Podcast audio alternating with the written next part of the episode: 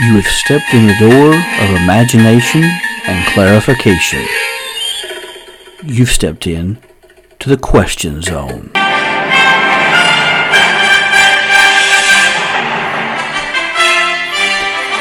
And now for the question zone on the Bellator Christi podcast. Welcome your hosts, the cowboy apologist, Curtis Evelo, and Dr. Brian Chilton.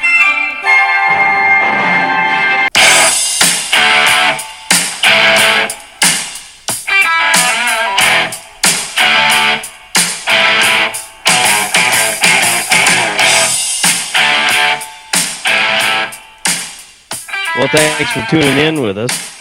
On each episode of the Question Zone, it's designed to open up conversation and give biblical answers. My full intent is to ask the questions you may have to the topics that you that are relevant to the day and age we live, giving Brian and I an opportunity to show you how to look biblically at the culture and how to live that out.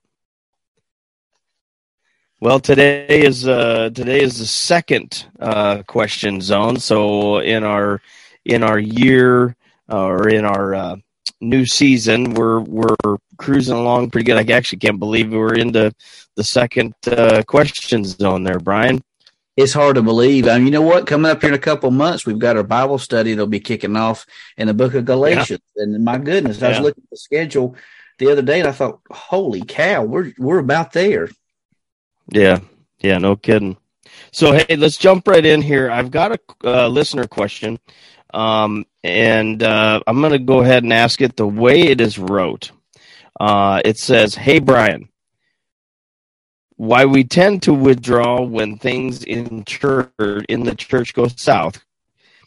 Is it better to speak up and start an argument or just walk away and let god guide us in the right decision what, what a powerful question, and uh, a, a, very powerful question indeed. And um, you know, I think a lot of people have either been in that situation or will eventually find themselves in the situation. And by the way, I love the mug. You got to love it.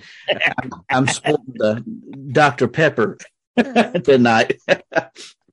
But uh, and I do want to encourage our listeners if you do have a question to submit it to myself or, or Curtis and and we'll cover it on the on the Bellator Christi podcast. This is a fantastic question.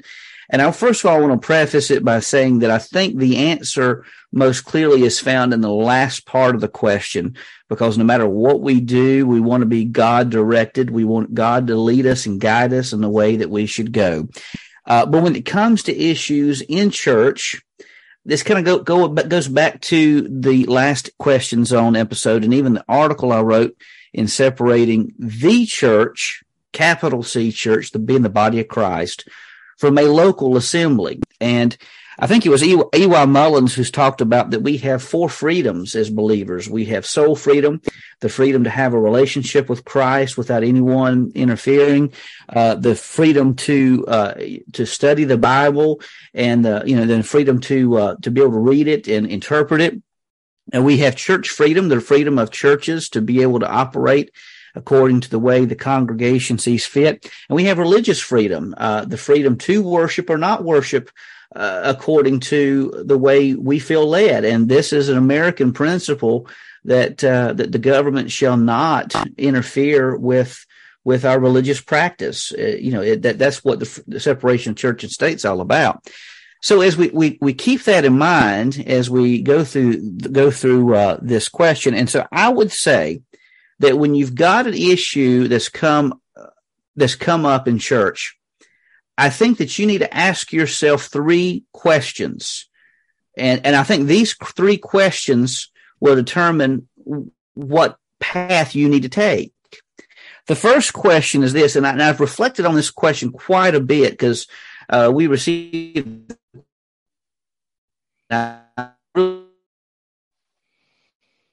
question you need to ask yourself is is this is this issue a major or minor matter? Is this issue a major or minor matter? Can you still hear me okay, Curtis? I can. Okay. This is my, something about my, for just a second. Internet was uh, going wonky there for some reason. Mm. But uh, ask yourself the question Is this issue a major or minor matter? And so how do you know if it's a major or minor matter? Well, if it's an issue just of personal preference, it's a minor issue. So in other words, if you don't like the color carpet or you don't like that one song that the choir or praise band sung, that's a minor issue. That's a that's a personal preference. When we get to issues of biblical translations, unless it's something way off, uh, that's a matter of personal preference. When we talk about styles of worship, uh, styles of songs, that's a personal preference. But if it's a major issue, this is going to involve theological matters. Uh, like the last episode with TJ Gentry, we talked about biblical inspiration, inerrancy, these type of things. These are major issues. Or if it's a major ethical problem that you have going on in the church, that is a major issue. If it's not only going to affect you, but it's going to affect other people, then then that's a major issue. It needs to be addressed. So that's one of the first things to decipher. Is it a minor issue or is it a major issue? And if it's a minor issue, you've got to ask, ask yourself a question. Is this something I can live with? And if it's not, then it becomes a major issue to you. But if it's, but if it is something you can live with, then by all means, unless the, unless God is just impressing you to move somewhere else, I would stay where you are if it's a minor issue. If it's a major issue, then you've got to ask yourself another question. Will the church and church leadership listen to my concerns? If the answer to that question is no, get out of there immediately. If, if the church and church leadership, they're not concerned about you or concerned about your, about your concerns, and you don't have you don't have a voice in that place, then my friend, what you're involved with is a cultic church at worst or a toxic church at best. Neither option is good. And cults and cultic churches are, are churches are dangerous on a variety of matters because one, it, it, they will do you psychological damage. They will damage you uh, spiritually. They will damage you um, uh, emotionally. And in cults, you know, Curtis, you and I were talking about cults in a certain Western area uh, that's developed. Cults, if they go the full route, could very well lead to physical damage. Now, I'm not saying that uh, many churches would do that, but there have been some that have. And so you've got to be very cautious with toxic environments and, and cultic, uh, cultic setups because they can lead to very, very dangerous, uh, scenarios where you could be hurt badly. Uh, so if they're not going to listen to you, if your voice is not going to be heard, the leadership doesn't care about you. They doesn't, they don't care about what you think or what you say or any, any problems you see, then get out of there as I've heard it said, don't let the door hit you or the good Lord split you and keep going because that's not a place where you want to be. If it, if they will listen to your concerns, then express your concerns in a biblical and loving fashion according to Matthew 19. Jesus tells us there's a methodology by which we can handle problems when they come our way. First of all, if it's an individual, go to that person individually, try to work things out. If you can't work out work it out with the uh, individual then take a witness with you kind of an intercessor to go with you to try to work things out.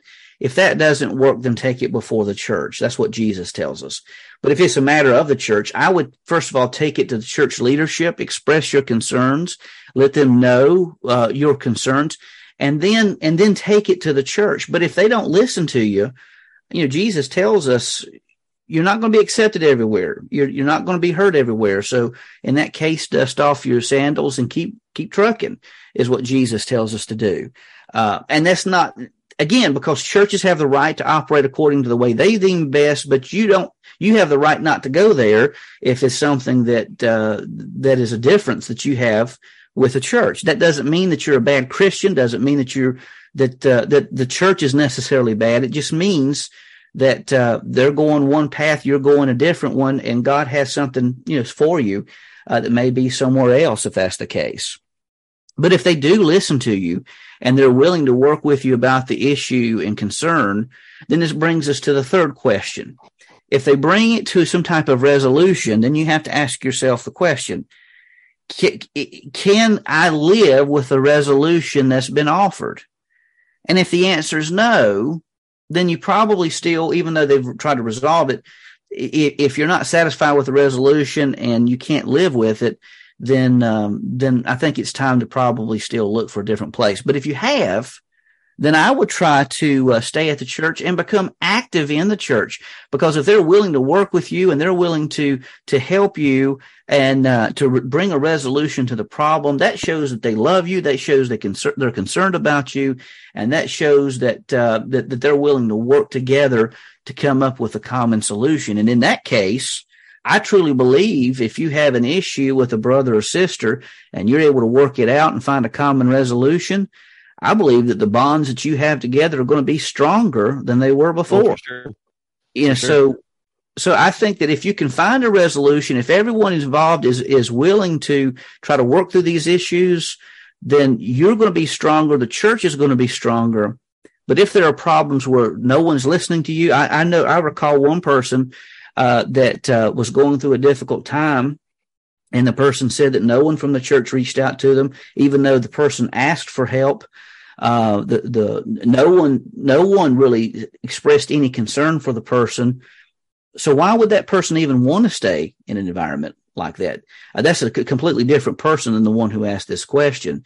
But um, I think I think it's really telling if if a congregation or leadership or whoever the case may be, pastor, deacon, elder, whatever the whatever the case may be, if they're not even willing to hear your concerns, then that shows that they they really don't care about you after all. And but if they are and they're willing to work with you and come up with a resolution, then I you know I think do your part to you know um, do your part to uh, to to uh, try to work with them. Uh, but if it's a biblical theological issue, uh, especially like what we were talking about before, or as we've talked about on the podcast with major theological issues, then if they start teaching something different than what the Bible promotes, then regardless of what happens, it may be time to look for somewhere else.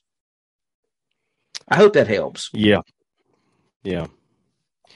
Yeah. It, I mean, it's, in this season of our of our culture right now, um, everybody is looking, and I'll just be straight. Everybody's looking to be offended, and so yeah. what we got to do is approach, just like you said, approach it uh, in a systematic way um, to take as much offense out of the out of it as possible. And, and, realize no matter what happens, no matter what church you go to, you're not going to always agree with everybody on everything. And like yeah. you said, Curtis, yeah. we got to remove that offense nature that we have. Um, because we're not always going to agree with each other. I mean, I guarantee that if you put everybody on Team Bellator Christi together, we're not going to agree 100% on every single detail. And that's fine. What? We don't have to. What? Oh. uh, yeah. Uh, so let's get into the the the questions I had formulated, and the first one here I put on here, Brian, partial uh, to your latest podcast and uh, interview with Dr. Huff um, podcasts. Um, that you've had on and your interview with Dr. Huff, who is a Bellator Christi member. Um, the interview uh, about the inspiration of the text. With as much information there is about the biblical canon and how we receive the biblical text, why is this or that? Why is it that this is one of the most common sticking points for unbelievers? Uh, yeah. And so, by the way, if you hear meowing in the background, it, it's our cat. And whenever I get in this office, this is one of the reasons why I moved to the to the other office because we got a glass door behind us, and he sees me in here and the doors are shut. He he pitches a fit. so just so you know, if you hear meowing going on, that's what's taking place. I, I really kind of defer back to the, the, the previous podcast I had with TJ um, because it's really honestly, whenever you ask this question, it really coincides with what he was talking about before.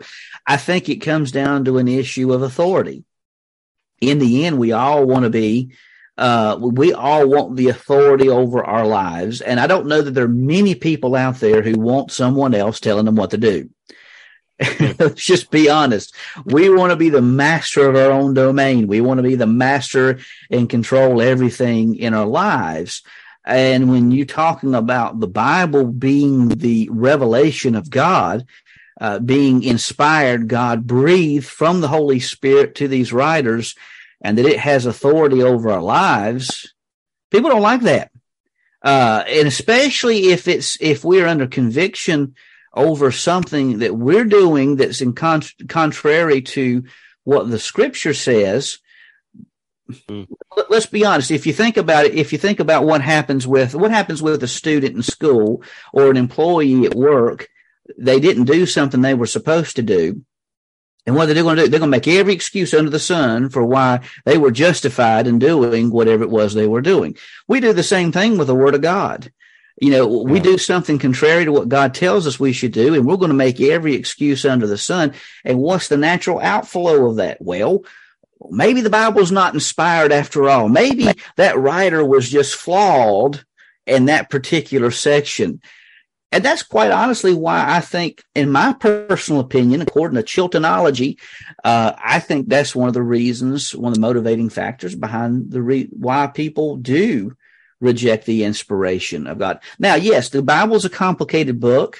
That doesn't mean that we're going to understand everything in it clearly. There's going to be differences of opinion. And so we can't take every interpretation we hold as the gospel truth because there are some complex things going on in the Bible. So we need, do need to have grace with our interpretations.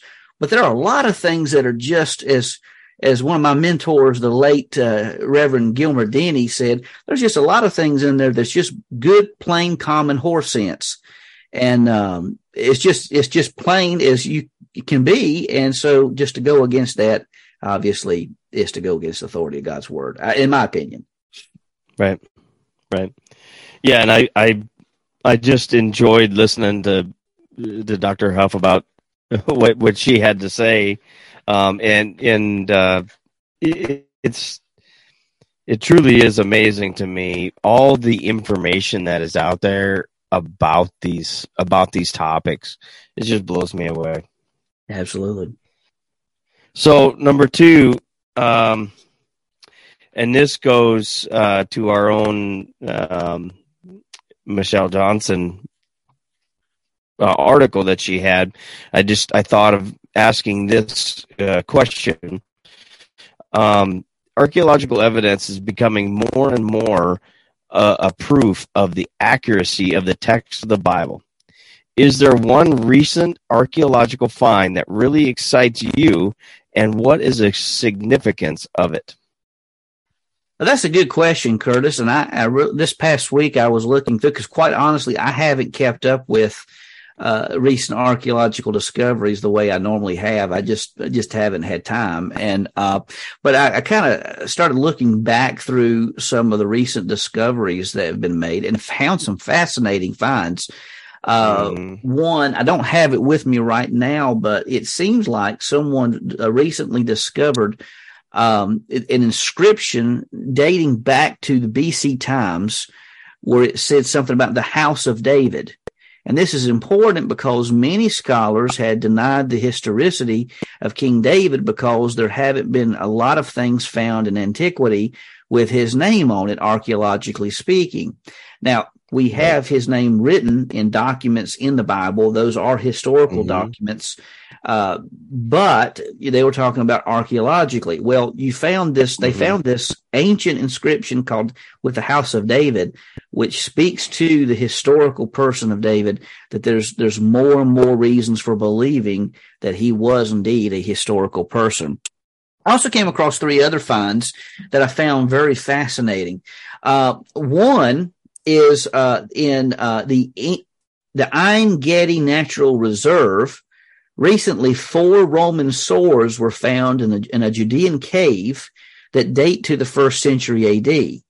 And uh, mm. so hmm. this this is fascinating because as we read about the Romans and the swords that they have, Paul uses references uh, referring to the Roman sword. Uh, we know that Jesus was his side was pierced by a Roman sword.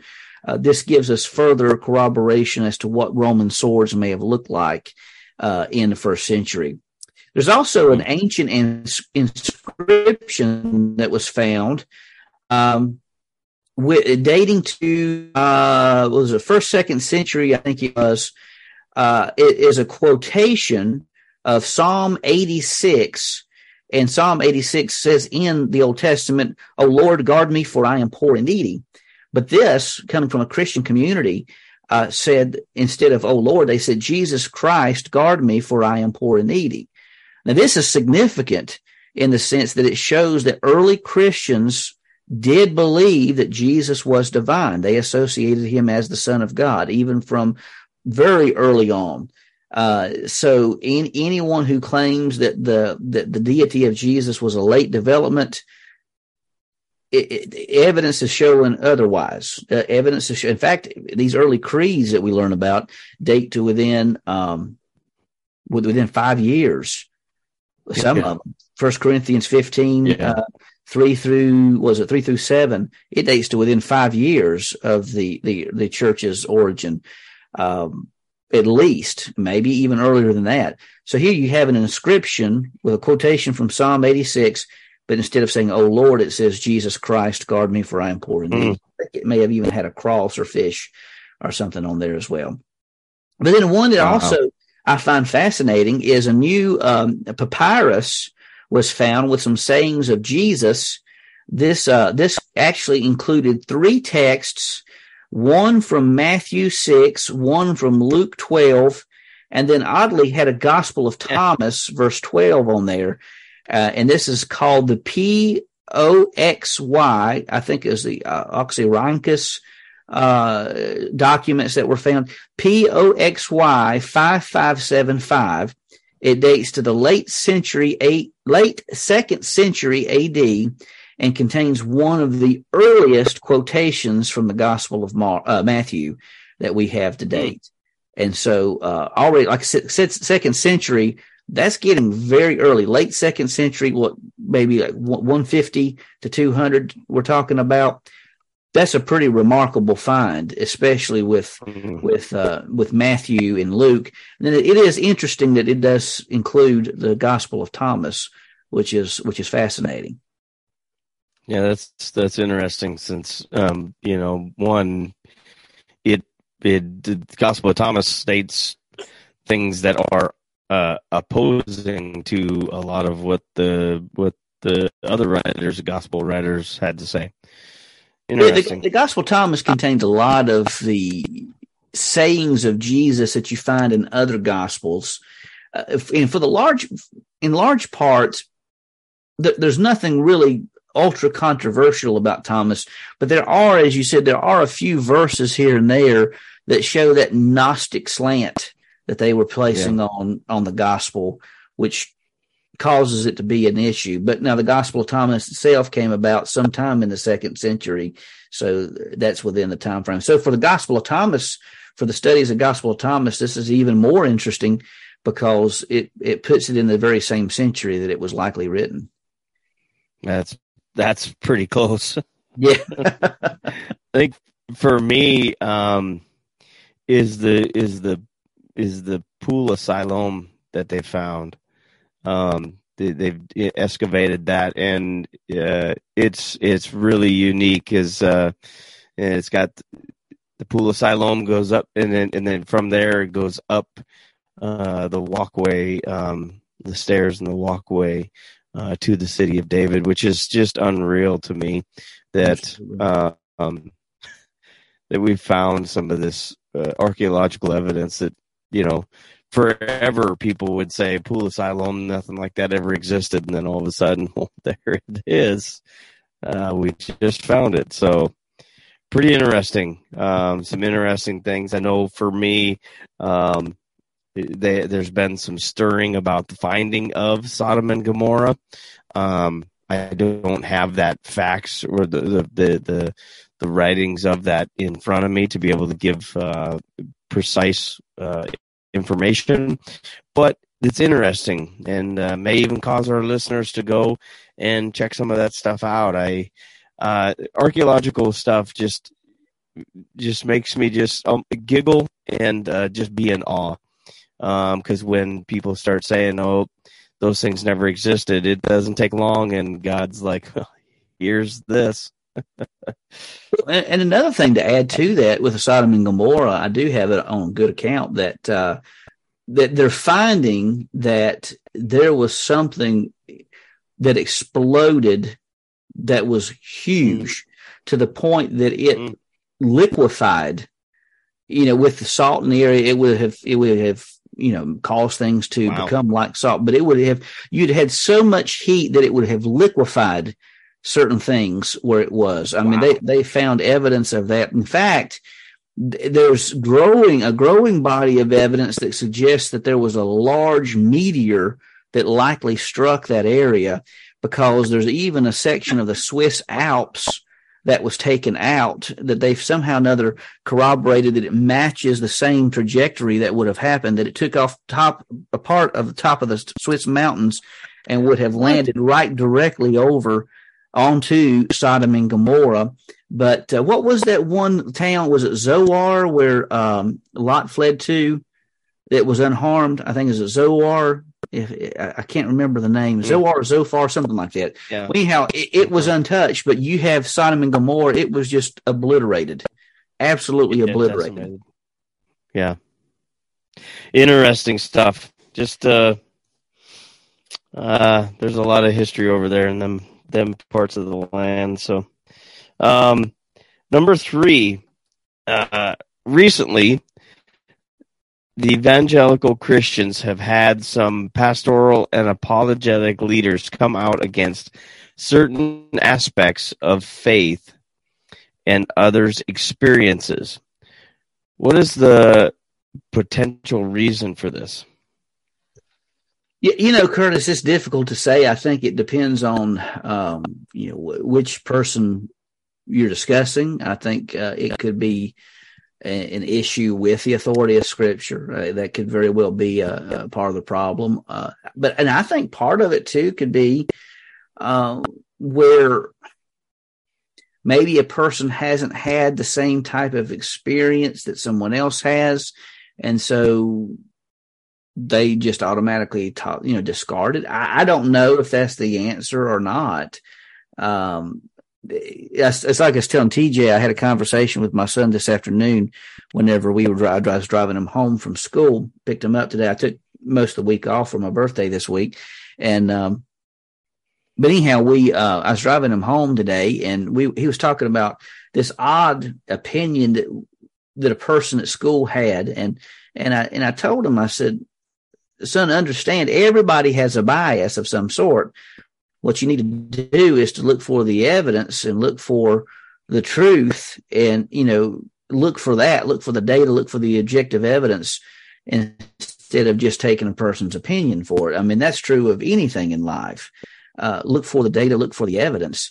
And, um, and I think the same is true here. I think you have to look. I mean, I'm writing a book now through Elective House Press she'll be coming out in, in 2025. And that's one of the things I'm going to address in the book is that our experiences don't, it shouldn't be our experiences versus the authority of the Bible because the Bible is the revelation of God and God is shown to, to operate in a certain fashion.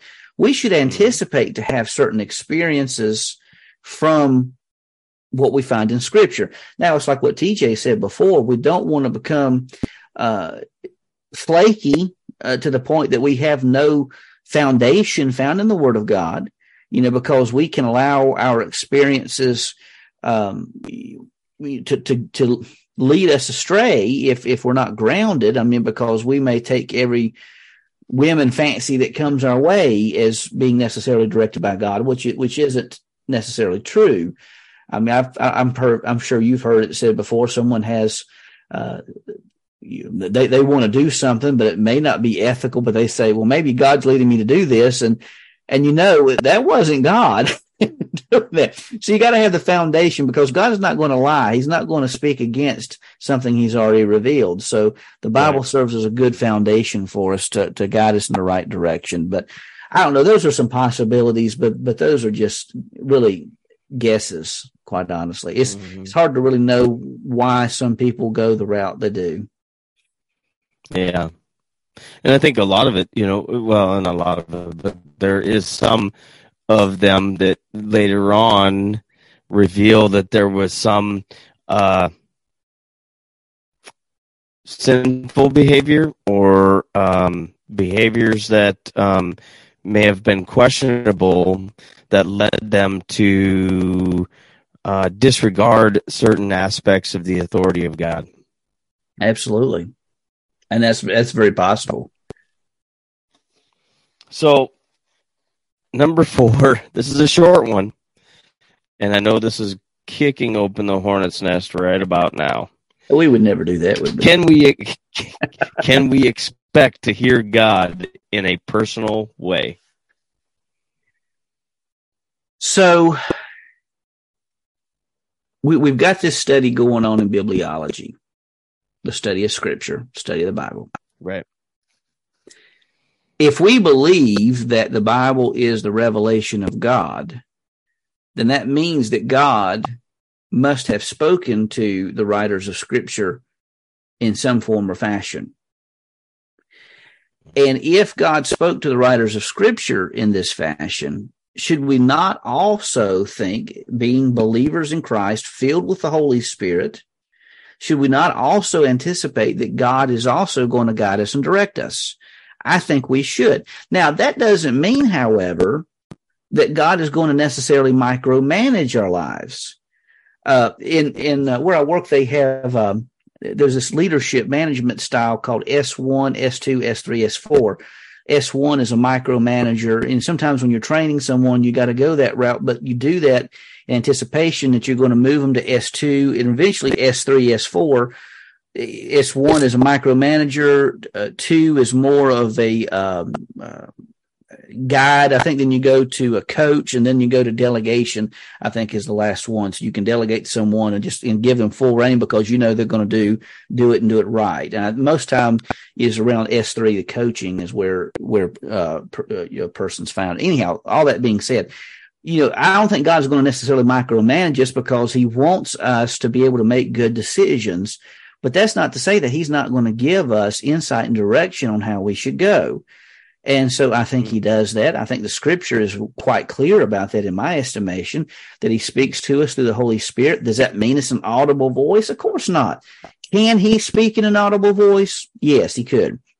But the guidance and direction of the Holy Spirit, we should anticipate if we're filled with the Holy Spirit and led by the Holy Spirit, if you're going to be led by the Holy Spirit and God's going to reveal truths to you in Scripture, that automatically means that God has, in some form or fashion, communicated with you through Scripture, uh, some to some degree. Divine impressions is another way.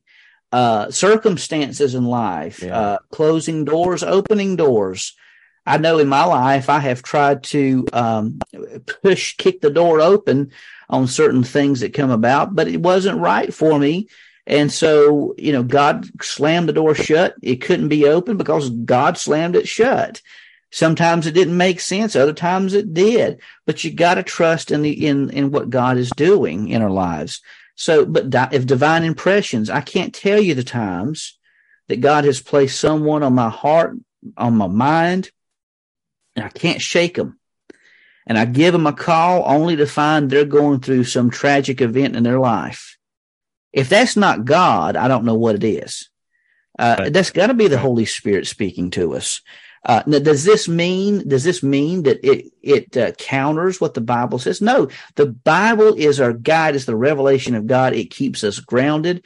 If something we hear, something that's going on, is opposing to what we find in Scripture, then we know that's not of God. That's the beautiful thing about how God set this up because when you deal with the spiritual world, you don't know sometimes what you're dealing with. And, but God's given us that revelation. God's given us that guide to keep us ground us, grounded and to keep us focused. But so does God speak mm-hmm. to us? Of course, he's God. And, and I don't, if, if we're all about relationship with Christ, mm-hmm. we're about bring, being brought into this triune relationship with Father, Son, and Holy Spirit. What type of relationship is there where no one ever communicates to another person. Uh, It makes no sense to me. And honestly, what I think you, well, I'm going to wait and hold it for another question. I'm getting ahead of myself.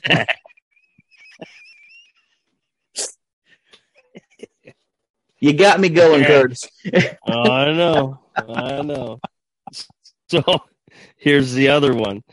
Number five. Should we expect to see miracles today? Well, I'd answer that question with a question Is God still God? Yeah. if God's still God, then yeah, he can work miracles. I don't, there's, yeah. there's, listen, this, this came from one of my professors, and I'm not going to say who it was because I didn't get permission to share this from him, but a very prominent professor at Liberty University told me that there's not a shred of evidence that God in, in the Bible that God would ever stop doing miracles. There's just not a shred of evidence to say that he's going to stop. Huh. So I just leave it there. Yeah, I, I, I would agree. I mean, I if you were to read, and this kind of comes down to um, as as I read through the Bible, I, I, I have a rhythm I do every year. Go through the whole Bible just to just to have the text in my mind constantly, and then I'll study along with that. I'll study certain aspects and certain times and certain books and certain things, and um, it it, it amazes me every time I go through it. It when you read through it, you you expect to see the things that were happening then to happen now. The the some of the some of these books are you know they they cover a, a 30 40 50 100 year long span. Is there a miracle that's documented in there? Well one or two but that was a big span. It's not like it was happening you know, we read it, we read it, it takes us a week, or we read it, we read that certain section of the Bible, and it takes us three days, and we read about six miracles, you know, and it, but we got to remember, for example, the book of Daniel, Daniel's life, that whole, that covers the whole of Daniel's life, or a good portion of it. It doesn't cover his very beginning part when he was born and such, but it covers all of that um, from when he was taken captive to the time that he deceased. And there's miracles that happen in there, but they're not like they're happening every day. Exactly. Exactly. Documented. Well, and, and, I think as we think about God moving and directing, you know, I, have been reading through um, the Summa Theologica and uh, by Thomas Aquinas, and it's been very fascinating because anytime I've read through it before, well, I have never read through it, and, and, it's a long, long book, so it's taken me a while to get through. I'm not even out of the first volume yet. I mean, it's taken a while. Uh, it's going to take a while, but anyhow, one of the things I, I, when I've referenced the Summa before, I, I looked at it from an apologetic value, but there's some deep theological treasures in that. And so, but, but Thomas Aquinas approaches the world as if God is a primary mover, moves upon things and brings about secondary causes. Uh, free agents are able to respond to the moving of God, uh, in one way or the other, and, and nature itself responds to God. Uh, sometimes God does something directly. Sometimes God moves through other avenues. I think God can move through medicine to heal someone. Uh, because there's sometimes I, have seen cases where some people have taken medicine doesn't do any good for the person, but then I've seen other times where they may take a medicine and it does really good. Now, it's the medicine working, but God's working through the medicine because medicines don't always work as they should. Mm. So I think God is working through those processes. I, I, say all that just to simply say, yes, you're right. In the Bible, direct miracles don't, it's not like an everyday occurrence. It's not like they happen every day. You're looking at entire lifetimes and they're bringing out these big, heavy hitting miracles that have taken place over the course of that person's life. Now, the miracles in, increased in intensity and frequency when it comes to Jesus and with some of the prophets. Sure. But in large part, with most people, it didn't happen every day. But having said that, right. I do think God does work miracles in our lives every day that, we, that sometimes we're not even aware of. So there are large miracles that he does, but I think there are smaller miracles. Every day we wake up is a miracle. Um, yeah. You know, every day we wake up, every day, every beat of our heart, every breath we take, every conscious moment we have, if you think about it, it's a miracle because it's a gift of God. Yeah, that's good. So, number six, documented miracles. With these types of evidence of miracles, why are so many prominent people coming out so strongly against them? Yeah, and if you look at, uh, we talk about documented miracles, look at the works of um, Craig Keener. He has a two volume book on miracles. I've, I've got it back here somewhere in, in my library, but he's got a two volume book where, with documented evidence of miracles. Now, um, some some would say um, that these are anecdotal. But a lot of things in history are anecdotal. When you talk about eyewitness testimonies, you're talking about anecdotal things. Doesn't mean that you can't find the Bible is that. well, if you got evidence for it, it doesn't matter if it's anecdotal or not anecdotal. what matters is if you have evidence for it or not. Um, but I think people, I think people don't want to accept miracles um, for for several reasons. I think one is fear and this is strange because yeah. I've seen some, I've, yeah. I've noticed this with near death experiences, speaking on near death experiences, which I heartedly believe are true. I believe in the intermediate state. I believe that to be absent from this body, to be present Lord. And if that's true, the near death experiences should be expected. Uh, we should expect to have conscious experiences of the afterlife. Now, that doesn't mean we should believe every single report that comes out. And of course, we want to discern and decipher that through through scripture. But one thing I've noticed is as I've spoke have spoken on near death experiences and the evidence for it, some people have have been f- struck by fear. It's strange. They've been struck by fear because they think to themselves, "Oh wow, Scripture is true." And this even comes from some Christians. I think sometimes people view Scripture almost as if it's a comic book uh, because none of us we, we talk about Thor or the Incredible Hulk, but we don't necessarily believe that those are real beings unless you believe in Norse mythology with Thor. Um, but so I think fear is a factor. Going back to the issue of authority, I think that's a factor. And then I also think this kind of also coincides with a previous question about, about God speaking to us. I think there is an underlying form of deism that has influenced modern Christianity. And deism is the idea that God creates us, God may save us, but he's hands off. We live our lives, we do as we please, God doesn't bother us. And that's why I call this the deadbeat dad interpretation, because that's what they've made God into a deadbeat dad. he said, Here, I gave birth to you. Go do your thing. Leave me alone. There's that. Hmm. Yeah.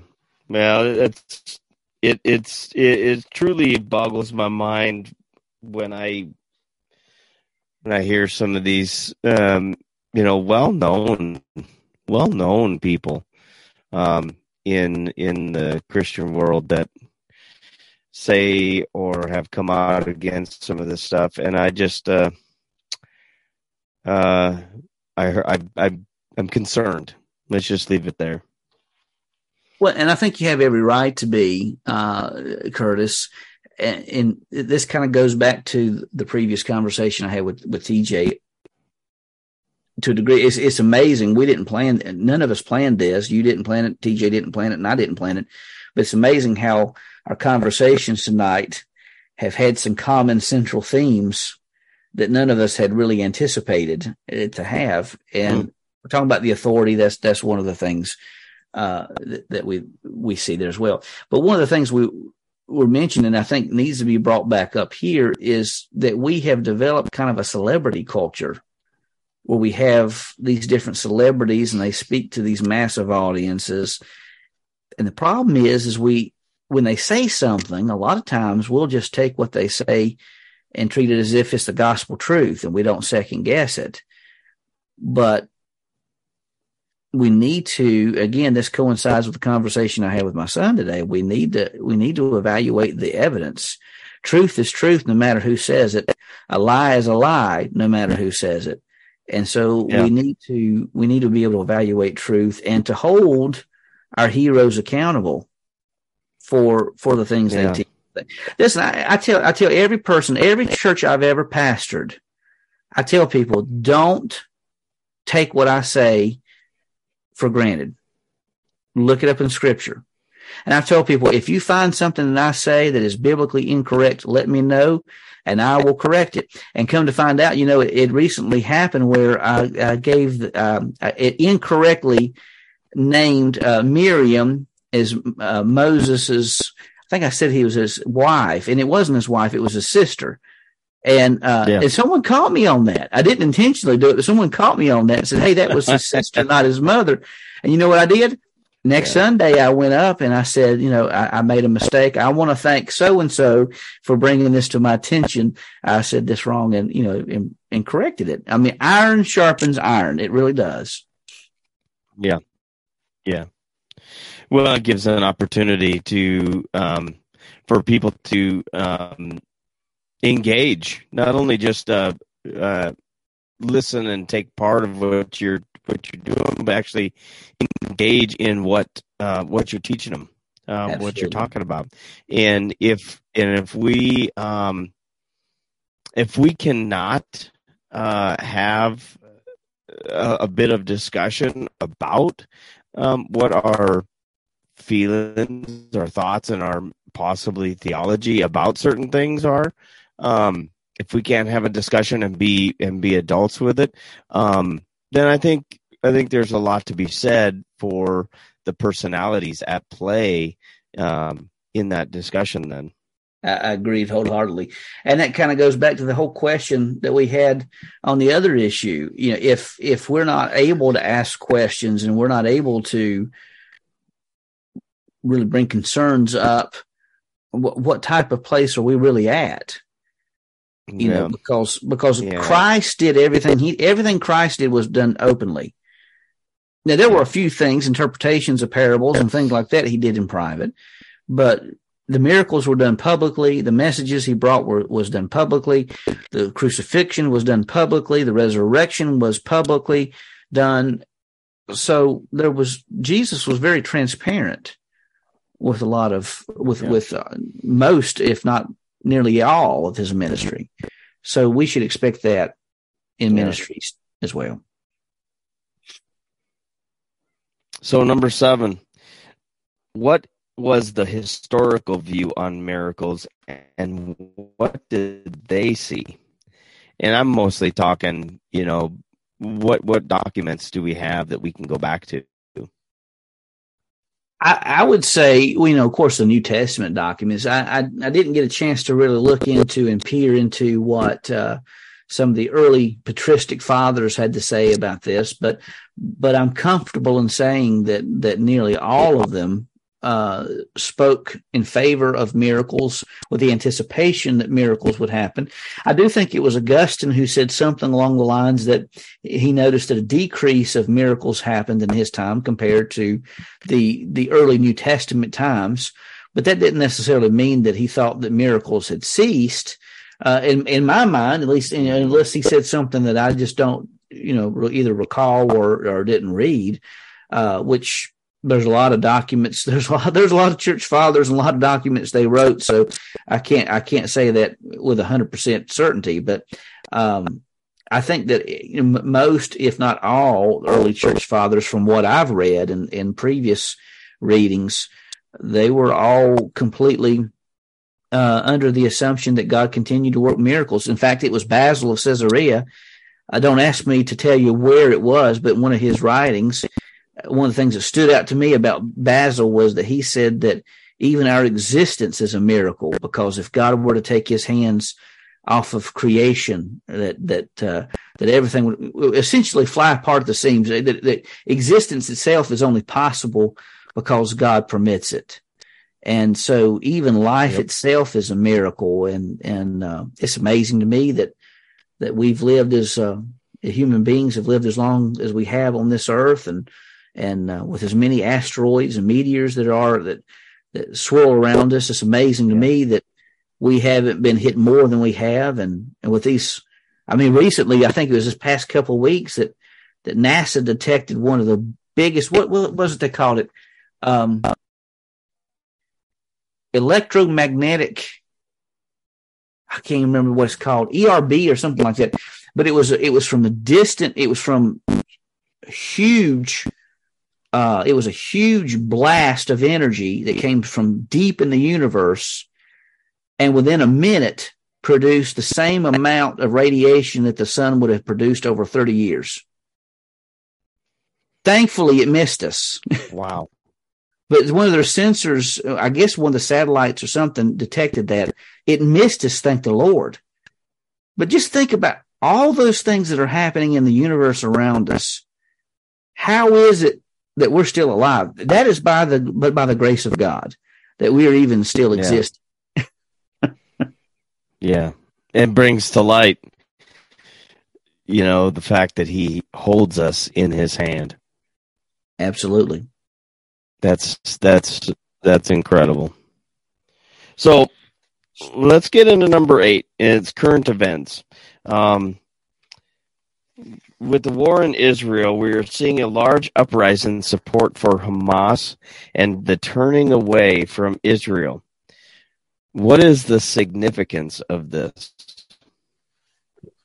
I, th- I think, on the one hand, I, I, I, do think there is a concern for, for all people involved because there are many innocent Palestinians in the area and I want to say, I want to say there are many Muslims who are not for terrorism. In fact, I, I, actually had a chance to meet a woman who was a Muslim, and she said that in her interpretation, in or in their interpretation of jihad, that was talking about spiritual warfare, not physical warfare. Uh, she said there's a lot of individuals in in Islam who are who view that much as Paul would about that we battle not against flesh and blood, but against principalities and spiritual powers. And so, um, I, I, th- I think there are some people who are concerned, and, and as we should be, we should be concerned for people on both sides because everyone is made in the image of God. Right. But on the other hand, I do not see how anyone could support a terrorist group that comes in and behead, beheads babies. Yep. Um, that to me is beyond rationality. Uh, I don't see how you can support a terrorist organization that that came in, stormed in unannounced, shooting people in their own homes and lighting buildings on fire. And when people escape, shooting them as they're escaping their homes to escape the fire. I, I don't have an answer as to why people would support that level of brutality. Um, th- there is an increasing amount of anti-Semitism going on in our world. Um, I do think there are some people who have the opinion that that um, the Jews should just leave Israel. But I think that if you look, I mean, this is going to be a controversial. We don't normally deal with controversial issues, yeah. but I'm going to say it here. Uh, you see the menorah back here. Um, I'm not Jewish. In fact, my DNA analysis came back. I'm a lot more Viking in English than I ever thought I was. Uh, I'm gonna have to get me one of those hats with the horns on them. Minnesota. But, uh, yeah, to go along with my cheese head back there. Be a Viking Packers. I don't know how that works. Maybe that's where uh. the Swiss cheese. I mean, the yeah Swiss cheese came from. But yeah, uh, but, but yeah, I, I, don't know. I don't understand the anti-Semitism that's going on in our world. I, I in fact, I heard one person say that that uh, why does everybody hate Jewish people so much? Now, I mean, I don't. We don't. But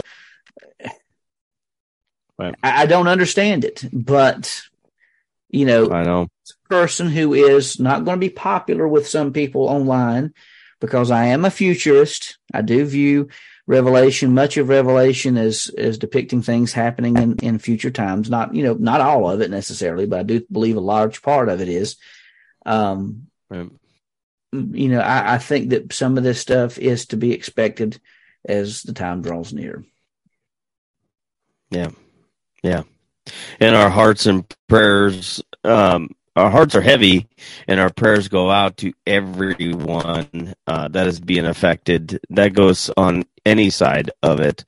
And this is a hard statement. And I know you agree with me on this, Brian, but we have to remember Christ died on the cross for that very terrorist that committed those acts. Those very terrorists that committed that. Christ and his blood was spilt so they could choose to uh, enter into the kingdom with him through him or choose not to. And so I heard a person say today that his heart is so broken for those um, people committing these acts because they are closer to hell than than they have ever been. That very moment they could be taken out. And and so uh, to have the compassion to understand that that they they need to turn to Christ ask for his forgiveness seek him. And they're going to have to suffer the consequences for what they did yes but eternally their souls will be rectified saved yeah and and, and in reality anybody can be saved by grace of God. I mean, some people will say, well, well, how can that be? How could that possibly be? Yeah. Well, you know, reality is we're all sinners. Uh, it, I think a better question is how could any of us, how could any of us be saved? Uh, right. that to me is a miracle how anybody could be saved. Right. But on the, on this note, I do, I do want to say that there are many innocent people on both sides of the fence. Mm. There are people yeah. in, there are people in, um, the Gaza Strip. Was it Gaza Strip? Am I saying that right? Um, mm-hmm. Gaza Strip. Yep. There's yep. there's people there with no food. They're, they're there with um, you know that they have nowhere to go, and so right. me, most of these people had nothing to do with what happened. Uh, they are just trying to live out their lives and uh, caught up in a mess. Same way with people in Israel. I mean, they were caught up in something they didn't ask for it. They didn't ask for uh, any of this to, to happen. Um, so just looking at all people as being made in the image of Christ, our hearts really go out for people, everyone who's been impacted mm-hmm. by this this horrible situation in the Middle East, and uh, um, it's really it really sad, and just uh, you know, your heart breaks. Mm-hmm. Yeah, yeah. Well, folks, um, sorry to end on such a, a sour note, but it is the current events, and uh, I, I want to encourage. Hey, Curtis, can I say one, one word of it? Each and every one of our listeners. Yeah. Can, can I say yeah. one word of encouragement so that we don't end on a bad note? Just remember that God still works miracles and he can still work a miracle in this situation too. So let's pray for peace, that oh, peace comes because he has yeah. the power to do it. Yeah, absolutely. Good. That's good. Now, uh, I want to encourage everyone to go out and live Christ centered with others around you. Thank you. Goodbye.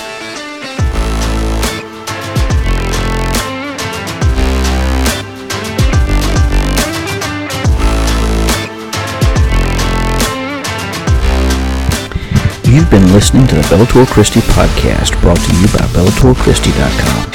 The views expressed on this podcast may not reflect those of Bellator Christi Ministries or its affiliates. This program is protected under Creative Commons copyright, all rights reserved. If you enjoyed this podcast, then be sure to subscribe and leave a positive review. Also tell a friend. Thank you for listening, and we'll see you back the next time that we step into the arena of ideas.